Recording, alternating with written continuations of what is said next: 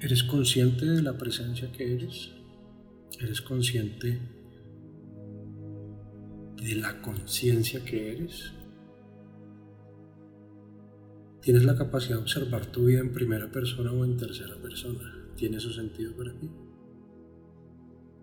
Cuando aprendes a vivir desde la presencia que eres y logras empezar a como salirte de ti mismo para ser consciente, para ser ese observador, empiezas a darte cuenta de si estás despierta. Porque es cuando te sales de ti mismo cuando te das cuenta que no eres ni tu cuerpo, ni tus pensamientos, ni tus emociones, sino que eres algo mucho más allá, que siempre ha estado además, que ha estado siempre a lo largo de tu vida, empiezas a darte cuenta de quién realmente eres. Y esto va atado al concepto de la permanencia o la impermanencia, aquello que permanece a lo largo del tiempo. ¿Qué áreas o cosas en tu vida siempre han estado ahí y estarán. Porque si tú piensas, tu cuerpo cada día es distinto. Todos los días tu piel se descama, cambia. Todos los días tu nariz crece, tus orejas crecen, tu pelo se cae, aunque bueno, en mi caso obviamente más. Pero tu cuerpo no es el mismo ninguno de los días. Por lo tanto, no eres tu cuerpo, porque ¿cómo puede ser algo que en todo momento está cambiando? Y lo mismo pasa con tus emociones. No siempre son las mismas, siempre están variando. Y en especial, si no has tenido un entrenamiento y no sabes gestionarte emocionalmente, pues muchísimo peor. Por lo tanto, tampoco eres tus emociones. Y ahora la personalidad. La personalidad va o hace referencia a esa autoimagen que tienes de ti misma, esa persona que has armado y con la cual te relacionas con el mundo. ¿Eres la misma que cuando tenías 8 años? ¿Eres la misma persona que cuando tenías 15 o 20 o 30? Es algo que también va cambiando y se va transformando a lo largo del tiempo. Y una vez más, no puedes ser algo que, se, que va transformando, no serías ese algo. Porque por lo tanto serías algo diferente cada día. Pero si lo piensas, esa conciencia, esa presencia de, como a mí me gusta llamar, de esa tercera persona, esa, ese, ese ser con la capacidad de observarse, de autoobservarse, siempre ha estado ahí desde precisamente el momento que recuerdes, desde precisamente los primeros momentos de conciencia de tu vida, esa presencia ha estado siempre ahí y estará. Es permanente y es la esencia que compone uno de los tres pilares de tu ser.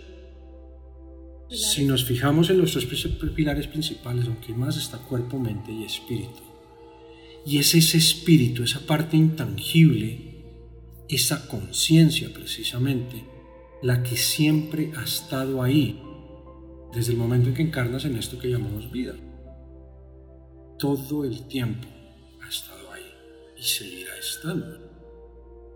Cuando empiezas a entender esto, y más allá de entenderlo, a sentirlo y a vivir desde ese observador que eres, la vida, la realidad, toma otro sentido.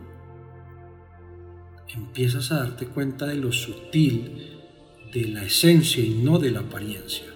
Empiezas a ver, como me gusta decir a mí, más allá de lo evidente. Empiezas a conectar con todo aquello que tus cinco sentidos no son suficientes para percibir. Porque ese es el gran problema, que pensamos que lo que es real es solo aquello que nuestros sentidos perciben. Pensamos que la realidad es lo que podemos ver, tocar, escuchar, degustar, olfatear, y resulta que no. Y es tan sencillo como ver como nuestros ojos no son capaces de ver otras gamas del color que sí están en la luz. Y como otros animales sí pueden ver esas frecuencias. Y lo mismo pasa con nuestro oído. Todos sabemos que los perros pueden escuchar otras frecuencias que nosotros no podemos. Y eso no deja de ser real. Ahí están esas frecuencias. Simplemente nuestros sentidos no las perciben. Pero esa realidad está ahí. Entonces es cuando empiezas a entender que hay realidades más allá de lo que podemos palpar, ver, observar y experimentar, que tu mente se abre, tu corazón se abre y empiezas a darte cuenta de esos mundos que también están ahí y que con el entrenamiento y con el conocerte y con el ser ese observador del que estamos hablando vas a empezar a poder percibir.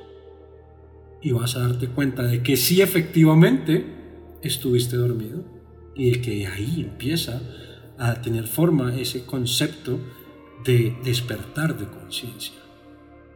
En mi caso siempre fue así. Yo sé que estuve dormido, yo no me daba cuenta de nada de lo que estoy hablando contigo en este momento. Y es literal sentirse despierto, es literal entrar a un mundo intangible pero real que nos rodea en todo, instante. Ahí está. Siempre ha estado.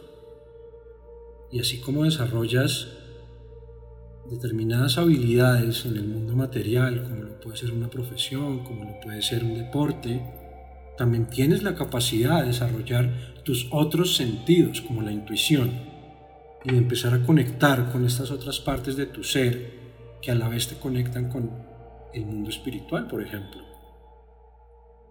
Podemos percibir que hay algo más allá, claro y te lo digo yo, que fui una persona que siempre fui completamente científico y lo que no diera dos más dos, lo que no diera cuatro, si no me daba cuatro yo no podía creer en eso. Yo no podía salirme de lo que mi mente no entendiera.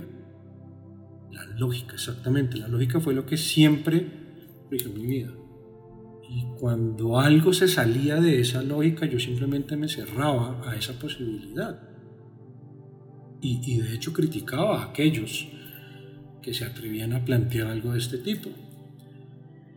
Y es solo cuando la misma vida me lanzó de, de rodillas al piso y no pude más con mi propia existencia y me di la oportunidad de observar más allá y de dejar una posibilidad de que yo estuviera equivocado y de que hubiera algo más, que efectivamente se me reveló un sinnúmero de experiencias y circunstancias y situaciones que me demostraron que hay algo muchas cosas más allá de lo que la lógica lo que la mente de cada uno de nosotros pueda pensar.